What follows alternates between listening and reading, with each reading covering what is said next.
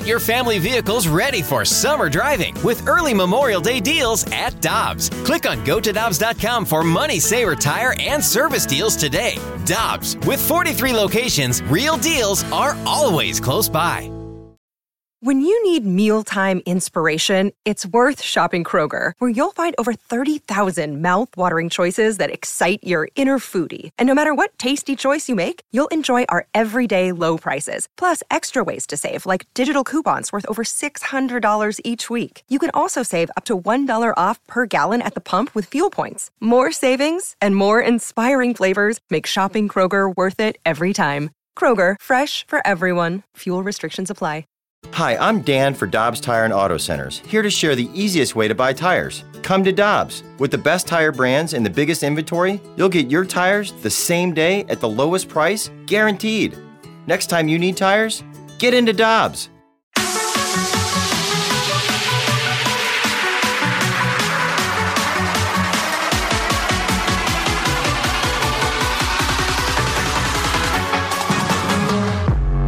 Tanner Hendrickson. I'm Brandon Kiley. We are very happy to go out to Busch Stadium live via the Brown and Crouppen Celebrity Line to talk to our friend and the Cardinals insider for the Athletic. She is Katie Woo joining us for a weekly hit here on BK and Ferrario. Katie, we appreciate the time as always. How are you doing today down at the ballpark? BK Tanner coming to you live from some stairwell inside the stadium. So hopefully the aesthetic or the the sounds are, are good. Um, the, the scene is not this like the scenery not great. Seen a lot of brick walls, but hopefully it sounds okay. It, it sounds fantastic, and we appreciate you doing this for us. Uh, Katie, the big news today is the roster uh, shrinking down to 26 men. What can you tell us about what the Cardinals decided there and why they went with the moves that they did? Sure. I mean, the Cardinals, uh, op- if you haven't heard, optioned uh, Packy Naughton back to AAA Memphis and designated Aaron Brooks for assignment. They also, in an unrelated move to the roster, sent Drew Verhagen on a rehab assignment to Memphis. He could see up to two appearances. They're trying to elongate him back to where he was before he dealt with that minor hip injury around 50, 65 pitches. Um, so whether or not that takes one outing or two, we will see.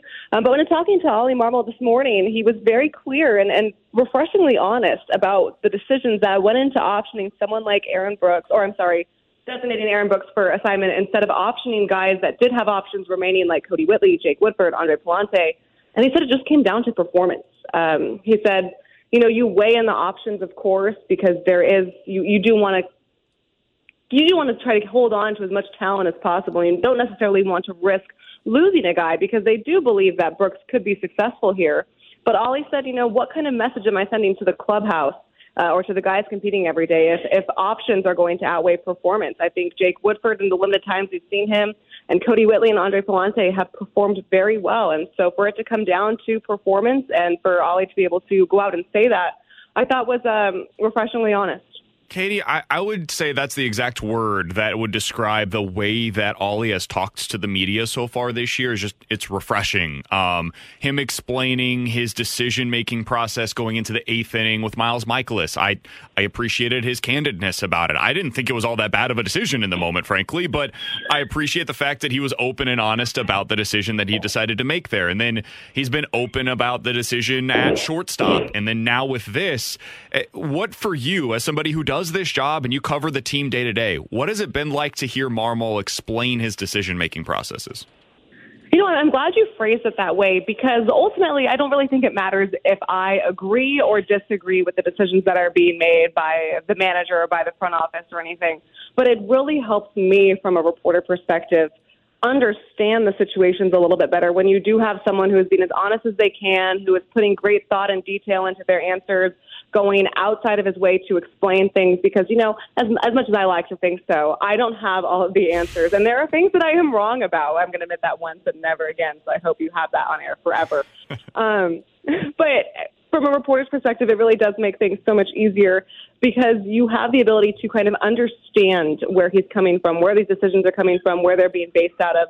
And to have the explanation, you know, I'm not here to play gotcha necessarily. If there's a, a decision that leads to, uh, you know, an egregious loss or or something like that, but I think it's refreshing from from my standpoint and from the fan standpoint to hear some kind of honesty and some openness and at least an explanation. What I love about baseball is that it's such a complex sport that there's room for so many differing opinions. Um, and what I've really grown to, to kind of take as my belief in, in baseball is I don't necessarily have to agree but if there's an explanation where you can kind of provide insight of where you're coming from, it's much easier to understand. We're talking to Katie Woo, Cardinals insider for The Athletic. You can follow her on Twitter at Katie J. Woo and be sure to subscribe over at The Athletic for all of her great work. Now, the inverse of this conversation and the Cardinals deciding to send somebody down because of performance is do you bring somebody up because of performance? Yeah. And Katie, from what I understand, there was some conversation once again today about Nolan Gorman, who is just tearing the cover off of the ball down in AAA.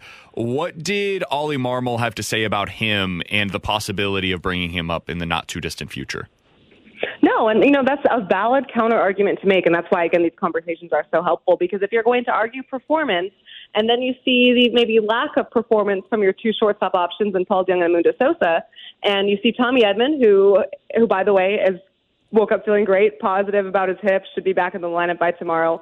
Um, and you see Nolan Gorman tearing the cover off the ball in AAA, well, you kind of start to think, what about the performance there? But, you know, in talking to Ollie this morning and talking to John Mozeliak earlier this morning as well, it's not necessarily a knee jerk reaction they feel like they need to make when they see their top prospect performing the way that Nolan Gorman is offensively. So there's a little bit of a difference there in how they evaluate things at the major league level versus a top prospect that when he comes up is expected to play every day. In a phone call with Mo this morning, he said that when Gorman gets to the major leagues, he expects Gorman to see every at bat against right handed pitching. So it's not necessarily when they call up Gorman, and this is not to discredit the guys like Lars Nootbaar and Brendan Donovan, who are called up and, and sent back down accordingly based on fill in positions in need. When Nolan Gorman is called up, he's expected to stay. He's expected to be a main staple in that lineup, whether it's at the at the DH or at second base every single day.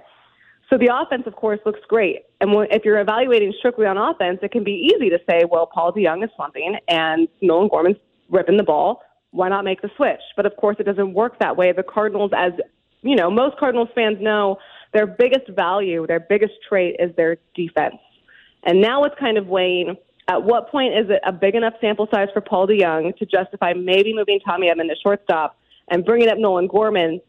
And also, what are you losing defensively in doing that? Because as we all know, Nolan Gorman's only been playing second base for about 18 months. There is a an adjustment period both offensively and defensively at the major leagues. Is he ready for that defensive uh, that defensive ability what do the Cardinals lose defensively in doing that? So there's a lot of weighing parts here where I don't necessarily think it's fair to evaluate just on offensive performance in that regard. And I think that's what's being communicated from the front office and from the manager as well. And Katie, the other thing with the Nolan Gorman conversation is him from the left side could help against right-handed pitching. And I, we're about a month plus into the season, so I like to look at some trends. And offensively, the Cardinals are middle of the pack in average and on base against right-handed pitching, and they're bottom ten in slugging and OPS. Do you think that's a trend to keep an eye on, or do you think it's just kind of the first month? It's still not that warm outside. Is that part of the struggles against right-handed pitching for the Cardinals' offense? I think it's a little bit of both. And you know, I'm not huge on April reactions, but I do obviously understand that every game is important, right? And you can't just write off a month of the season, or in this case, three weeks, based on the the delayed start time. Um, because it's early, right? But it is early, and these numbers fluctuate so often because of how little games are played. Remember, this is a 162 game season. We still have five more months of baseball. So, yes, those are trends to keep an eye on. I'm also not discrediting that the offense against right handed pitching needs to be better, that the power numbers need to be better. But again, it is early. I usually like to kind of do my first evaluation of all stats around mid May because you have about six weeks uh, to kind of build trends, see what's developing, see what needs to, see what kind of concerns are developing there. Um, so to answer your question, Tanner, both. Katie, are you sensing more urgency around Paul DeJong than we have heard in the past? Because I, I heard the John Mozeliak quote over the weekend. I think he was talking with Bally Sports Midwest, and he said, "Hey, eventually you've got to be able to produce." And I've heard Mo talk about DeJong in the past, and it hasn't sounded quite like that. Are you sensing more urgency there, or is that me reading into something that's not? No, I, I think there's a little bit more urgency, and it's not just from Mo. It's also from Ollie. It's also from Paul himself. I mean, this is a guy that knows at some point the excuses stop. And I'm not I'm not saying what Paul has been through in the past two years is an excuse. I think they're very valid. I mean, the the COVID season in 2020 that was hard for everybody. When you look at 2021, he's playing with a, a broken rib, right? Like these are all things that really take a place on you performance physically.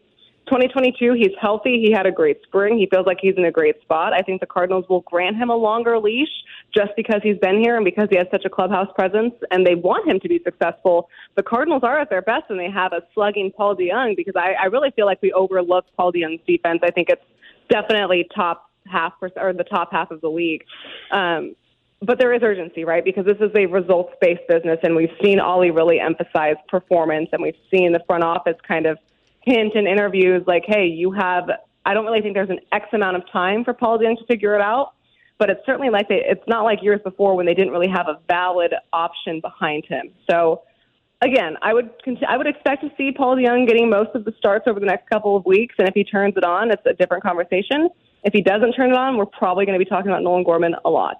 The last thing that I've got for Katie Woo, our Cardinals insider of The Athletic, you can follow her on Twitter at Katie J. Woo. Uh, Katie, I've been really impressed by what we've seen so far this year from Andrew Knizner. He looks really comfortable at the plate, and I would say comfortable is the word that I would just, just use to describe him in general, uh, whether that be us talking to him in the clubhouse or the way that he has approached the game.